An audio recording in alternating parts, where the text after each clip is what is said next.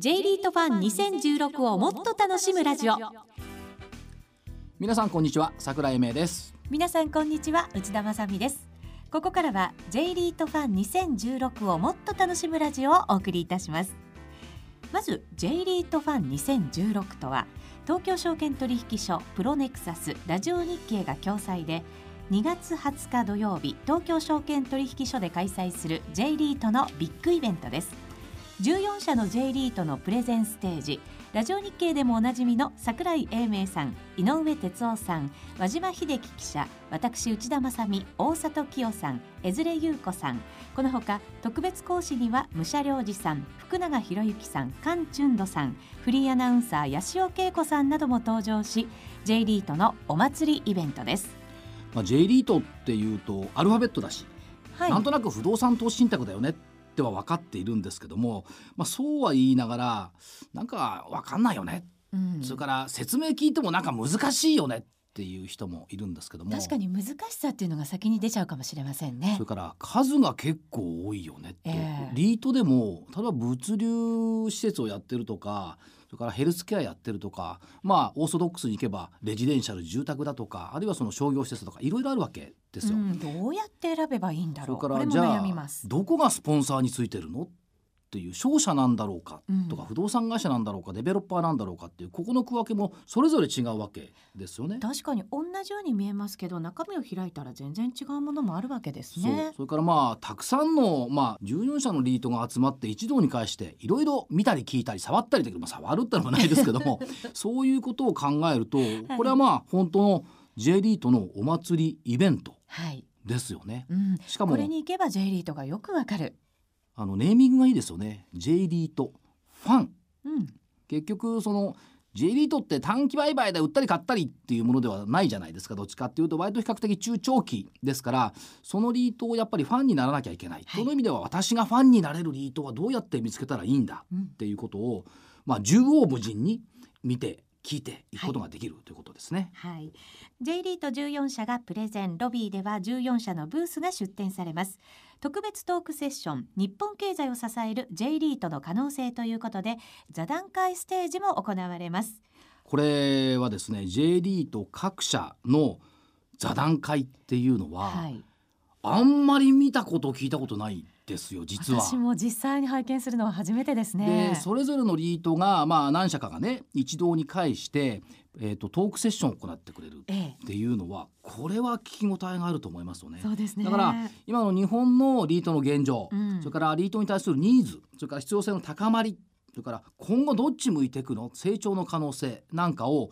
各リートがどう考えているのか、はい、決してその座談会だからといって株式なんかと違ってバトルになることはないと思いますけどもお互いどういう方向を向いているんだ。それぞれのリートが決して同じ方向を向いてるわけではないと思うんですね、うちはこういう方向だうちはこういう方向だ。それを一回にして、えー、聞くことができる見ることができるっていうのは非常に役に立つだろうなというふうに思いますよね。それからリートそのものが日本に入ってきてからまだ時間は浅い。時価総額はアメリカのまだ10分の1ぐらいしかないっていうことからいくと当然アメリカで起こったことは日本でも起こる。ことが多いと考えればアメリカのようなリートの拡大っていうのが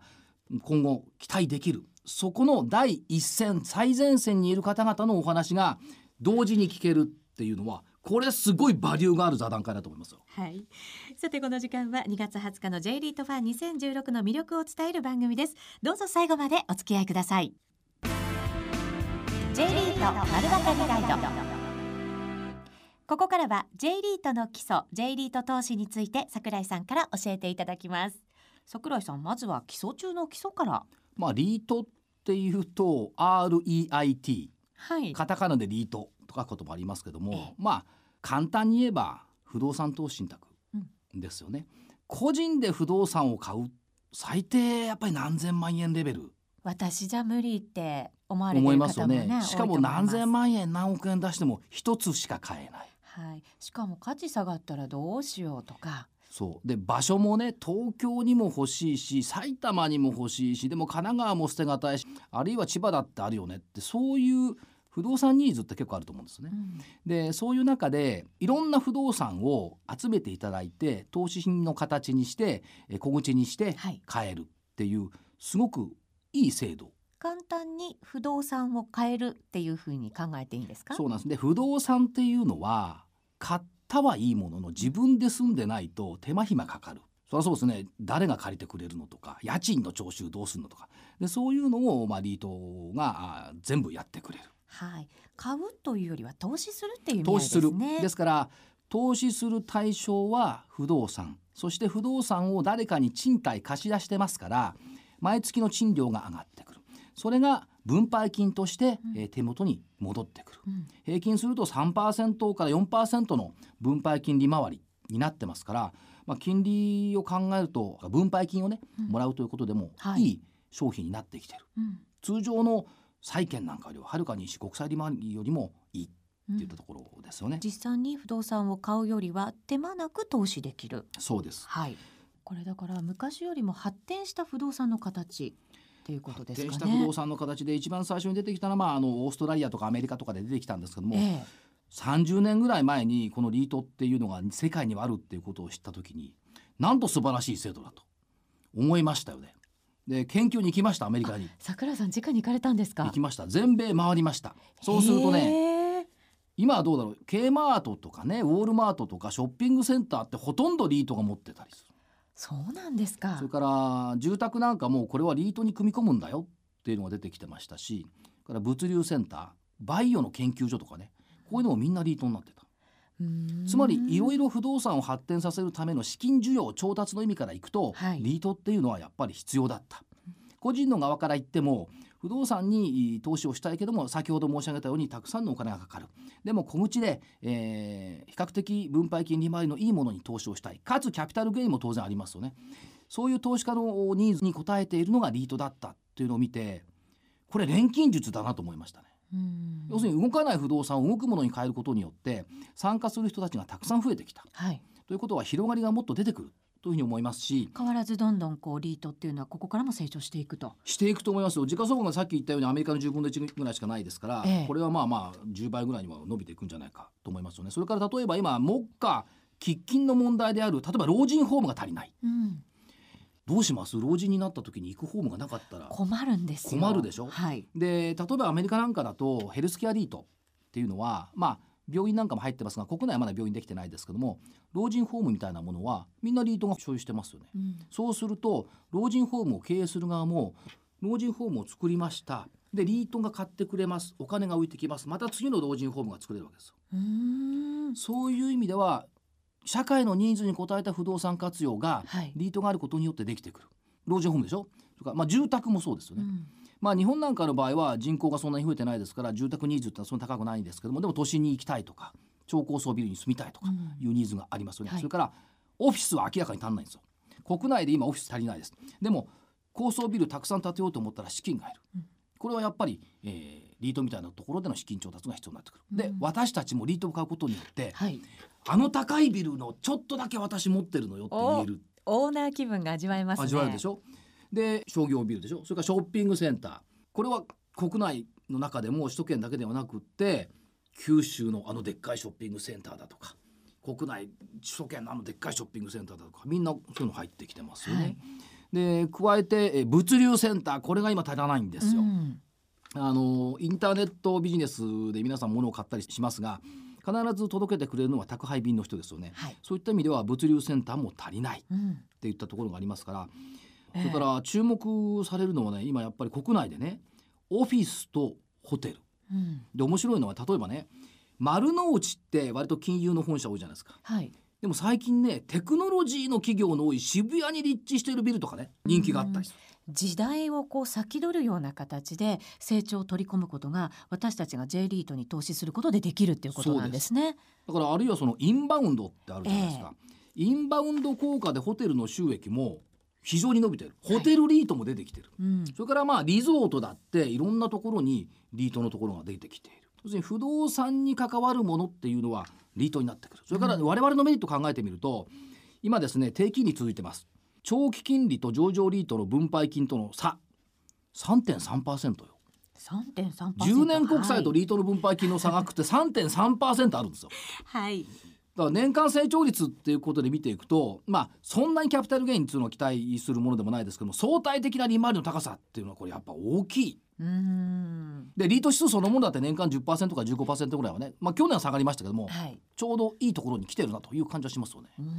そんなふうにお話聞くとまだまだ J リート市場注目が高まる可能性があるというふうなことが言えそうですね。ですね。この後は J リートファン2016に参加する J リート各社のコメントを交えてご紹介していきます。J リートファン2016をもっと楽しむラジオ。J リートインタビュー。14社の J リートが参加する J リートファン2016ここからはその中の一部の J リートをご紹介していきます。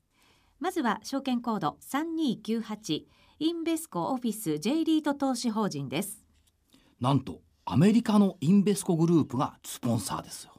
そうなんですね。で大都市圏東京なんかの大都市圏の大規模オフィスに重点投資、えー、はい、でっかいビル、うん、ということですね。はい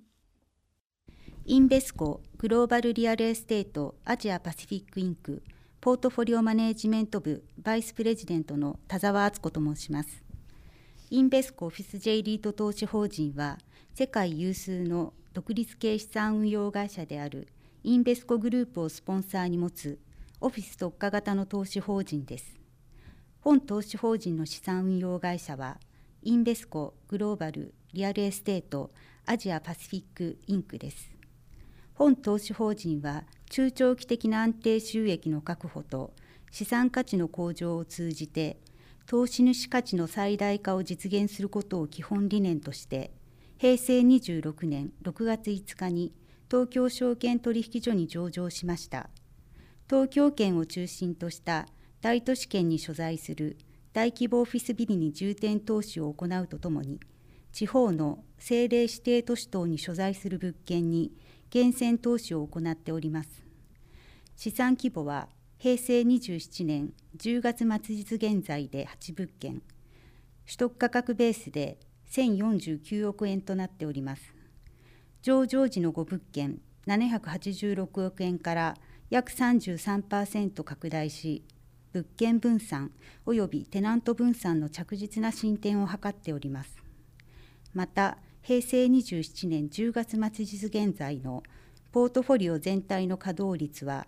98.5%と高稼働を維持しており今後もテナントとの賃貸借契約更新時に賃料増額の可能性を追求することで収益力のさらなる向上内部成長の推進に努めてまいります。今後も引き続き幅広いソーシングルートを通じて大都市圏に所在する大規模オフィスビルを重点投資対象とするポートフォリオを構築し最適なプロパティマネジメント会社やビルメンテナンス会社の選定を通じて安定的な財務戦略と投資家の目線に立った投資運用により投資主利益の最大化を追求してまいります。2月20日の J リートファンでは午前10時45分から40分間セミナーを実施いたしますまた会場内にブースを設置してご来場いただいた投資家の皆様に対して直接本投資法人について実行役員の松本より説明させていただく予定です。ぜひ本投資法人のセミナーにご参加いただくとともにブースにもお越しください。証券コード3298インベスコオフィス J リート投資法人でした。まあ説明にもありましたけども世界有数の資産運用会社が手掛けているリート、はい。稼働率がまた高いんですね。98.5%の稼働率っていうのがこう耳に残りました、えー、ポイントは投資家目線に立ったっていう言葉がありましたよね、はい、やっぱり投資家目線に立った運用をしているっていうのはリートとしてはありがたいことだと思いますよね、はい、それでは続いて野村不動産マスターファンド投資法人証券コード3462です。名前を聞けば分かりますけども野村不動産がスポンサーということで、はい、オフィス住宅商業施設幅広く投資をしているリートになっています。なるほど。様々入ってるんですね。そうですね。はい、はい。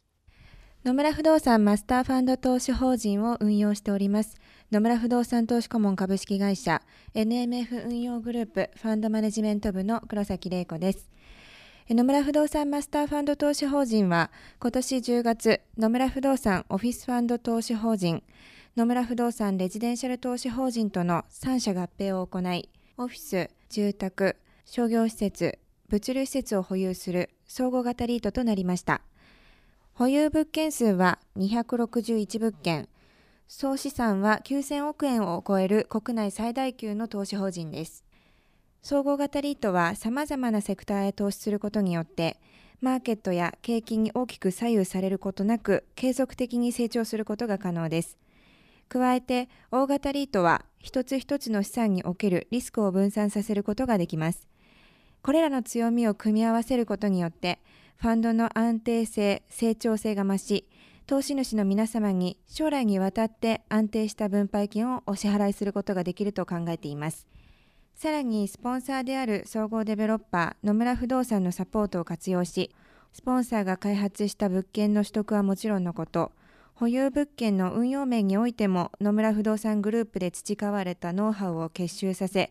ブランド価値向上を目指してまいります。これらの施策を通し、私たちは J リートの代表銘柄を目指してまいります。J リートファンでは総合型リートに生まれ変わった背景とそのメリット、また、ただいま申し上げましたスポンサーとのシナジーを最大限に活用した運用について、そしてこれからのさらなる成長戦略について、当社 NMF 運用グループ統括部長の浮きより詳しくご説明をいたします。J リートファン当日は第一会場にて14時35分からセミナーを行います。展示会場内のブースでも野村不動産マスターファンド投資法人の運用戦略について分かりやすくご説明いたします。スタッフ一同皆様のご来場を心よりお待ちしております。証券コード3462野村不動産マスターファンド投資法人でした。まあオフィス、商業ビル、住宅それぞれが入っている総合型リートということですから、はい、分散投資効果が効いてくる。そうですね。物件数が261物件。そして、えーと、景気に左右されないっていうね、えー、安定的な成長を目指しているこれは大きいですよね。うん、それから時価総額物件総額で9000億円を1兆に迫るっていう非常に大きいね国内最大級だそうですね。それから物件で見てみても新宿野村ビルそれからね野村不動産天王洲ビル、うん、あるいはオムロン京都センタービル一度物件見に行きたいなみたいな気になるでしょ。そうですね、はい、その町のなんか象徴のビルが入ってるっていう感じがしますよね、ね。はい、えー、続いて証券コード3287星野リゾートリート投資法人ですまあ、スポンサーが星野リゾートということですから、えーと、ホテル旅館を中心に、えー、投資するリートです。はい話題ですよね。ですね。はい。星野リゾートリート投資法人の秋元です。星野リゾートリート投資法人は星野リゾートをスポンサーとするホテル旅館に特化した J リートです。私たちは我が国が観光立国を目指す上で投資家の皆様が観光産業に投資できる環境を作っていくことを目的に平成25年7月の12日、東京証券取引所に上場いたしました。私たちの特徴は大きく2つ挙げることができます。まず1つ目は、日本の観光への投資を行うリートであることです。2つ目は、星野リゾートグループの運営力をフル活用できることです。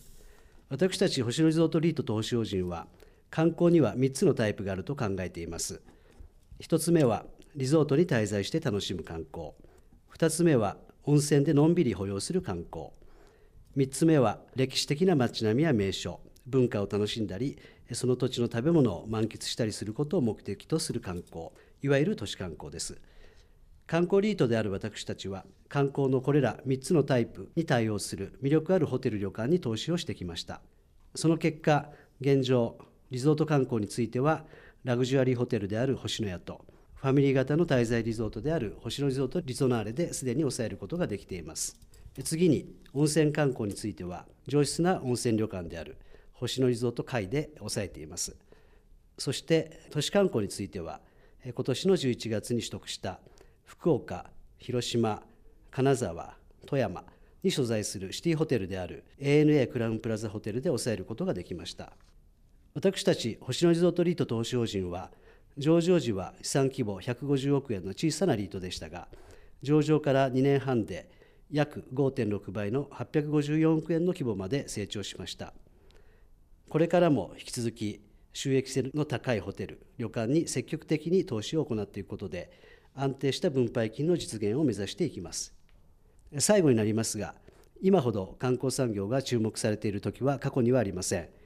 世界的に市場が増加している観光産業は成長産業です。私たち星野リゾートリート投資法人は投資家の皆様に投資をしていただくことを通じて我が国の観光産業をサポートしていただきたいと考えています。そうすることで日本の観光はもっともっと盛り上がると信じていますまずはぜひ J リートファン2016に足を運んでいただき星野リゾートリートと星洋人の魅力についてご理解いただければと思いますこれからも星野リゾートリート投資法人をよろしくお願いいたします。日本の観光を変えるかもしれない、はい、っていうこのポリシーは夢がありますよねリートの中でも。そうですね。星野リゾートのホテルだったりそのリゾートだったりって多くの人がい。つもたくさん集まってますよね、はい、そして、ええ、インバウンドですよ。はい。インバウンドで海外からも皆さんこう来ている。例えばこれあの物件として見るとね、星野や軽井沢。週末になるともう渋滞ができるほどの人気物件、はい、あるいは星野や京都。あるいは ANA クラウンプラザって物件そのものが魅力的っていうところが一つの大きなポイントなんだろうというふうには思いますよね。はい、だからリゾートを通じて観光を通じて日本を変える。そこにリートとして私たちも参加できる、うん、これは大きいメリットだと思います。はい。続いて証券コード8982トップリート投資法人です三井住友信託銀行などがスポンサーになってますね、はい、オフィス中心商業施設住宅に投資をしているリートです。はい。それではお聞きいただきます。お話はトップリートアセットマネジメント株式会社代表取締役社長の千葉達也さんです。本日はトップリート投資法人の紹介をさせていただきます。リスナーの皆様少々お付き合いください。トップリート投資法人をサポートしているスポンサーは三井住友信託銀行と王子不動産の2社です三井住友信託銀行は資産運用や不動産の分野で豊富な実績を持つ金融機関です。また王子不動産は紙パルプ業界最大手で日本有数の土地保有を誇る王子グループの不動産会社です。金融機関とメーカーがタッグを組んでスポンサーを務めている点に特色があります。トップリートはこの2社のスポンサー力を最大限に活用しつつオフィスビル商業施設賃貸住宅を主要投資対象とした総合型運用を行っており現在の資産規模は東京都心部のオフィスビルを中心に約1900億円となっております。トップリートでは3つの用途それぞれの特性を生かしつつ投資機会を多様化し安定した収益を追求しています。ここでトップリートの代表的な保有物件を紹介させていただきます。トップリートが保有する最大の物件は東京都港区にあります NEC 本社ビルです。日本電機株式会社が本社として使用しているビルでありビルの形がロケットに似ていることから NEC スーパータワーという愛称で親しまれています。長期にわたる賃貸借契約を結んでおり安定した収益を確保しています。次に大きな物件は晴海アイランドトリトンスクエアのオフィスタワー Y 棟 Z 棟です。2020年オリンピック・パラリンピック会場に近い晴海エリアにある大規模施設で3棟の超高層オフィスビルをランドマークとしコンサートホールや60店以上のショップやレストランなどの商業施設高層マンション群から構成されています。周辺では選手村が建設されるほか今後ともますます発展が期待される地域です。その他にもオフィスビルや商業施設東京都内の賃貸住宅などを保有しています。トップリートを知っていただくためにはもう少し説明が必要だと思いますがお時間が参りましたので続きは2月20日開催の J リートファンでご説明させていただきます。皆様のご来場をお待ちしております。証券コード8982トップリート投資法人でした。思わず次の話を聞きたくなってしまいました。本当そうですね、ね。えー、やっぱりあのキーワードとして出てきたのが安定収益の追求という言葉、はい、それからあと物件をいろいろねお話しいただきました。NEC 本社ビルって有名な物件ですよ。本当そうですよね。あとね相模原ショッピングセンターとか、ねえー、いろんなものを持たれてますね。はいそれでは最後に証券コード8952ジャパンリアルエステート投資法人ですジャパンリアルエステートアセットマネジメントの片山です。ジャパンリアルエステート投資法人は三菱地所と三井物産という各業界を代表する2社をスポンサーに持つオフィス特化型の大型リートです。2001年に日本初の上場リートとして登場してから14年間、28期にわたり安定した分配金実績を積み上げてまいりました。当投資法人の特徴ですが、まず1点目として保有物件についてお話しします。千代田、中央、港という都心3区を中心に競争力の高いオフィスビルを投資対象としており、2015年9月末時点で70物件、首都価格の総額は9200億を超え、エリア、スペック双方において良質なポートフォリオを構築しています。2点目として健全な財務体質が挙げられます。具体的には総資産に対する有利子負債比率の目安を30%から40%という低い水準に置いていることや長期固定有利子負債比率を高い水準で維持しさらに借入金の満期分散を図ること等によって金利上昇による収益低下のリスク調達環境の悪化による物件取得能力の低下リスクを極力小さくすることが可能となっています。その結果リート市場においては最高水準の格付けを取得しており、こうした健全な財務体質が分配金の長期的な安定成長を支えています。最後に今後の運用方針についてですが、オフィス市況が緩やかに回復をしていく中、既存ビルの賃料増加傾向が業績として目に見えるようになってきています。引き続き賃料の増額改定等による賃貸条件の改善に積極的に取り組み分配金の安定成長を図ると同時に物件の取得についてもまだチャンスはあると見ておりますので外部成長による分配金のさらなる上乗せも狙っていきたいと思っています。2月20日の J リートファン当日はジャパンリアルエステートのセミナーおよびブースにお立ち寄りください。証券コード8952ジャパンリアルエステート投資法人でした。このままずっと聞いていたい感じね、いい声でいらっしゃいましたね。三菱三井というビッグネームがやっているリート。ということで、ええ、物件から見ても北の丸スクエアとか汐留ビル赤坂パークビル等々、うん、皆さんご存知のビル多いですよ。それから今言葉の中にありました借入金の満期分散、はい、これね借入金が一気に返すようになってると結構ポートフォリオとして大変なんでこの辺のお話もね、うん、ぜひ聞いてみたいなというふうに思いますね。はい。以上5社の J リートをご紹介してきました。一言に J リートといってもそれぞれ特徴があり非常に面白いですまああの短い時間でしたから、はい、次ぜひ現実に皆さんの説明をね聞きにおいでいただければというふうに思います。はい、ぜひ皆さん J リートファン2016に足を運んで J リート研究をしてみましょう。さてお送りしてまいりました J リートファン2016をもっと楽しむラジオ。そろそろお別れのお時間となってきました。J リートファン2016について今一度ご紹介しておきましょう2月20日土曜日午前10時から午後5時10分まで開催されます。場所は東京茅場町の東京証券取引所です。J リート各社のプレゼンに加えて多彩なゲストをお招きしてリスナーの皆さんをお待ちしています。スケジュールの詳細やお申し込みは J リートファン2016の特設ホームページをご覧ください。またおはがきとファックスでもお申し込みできます。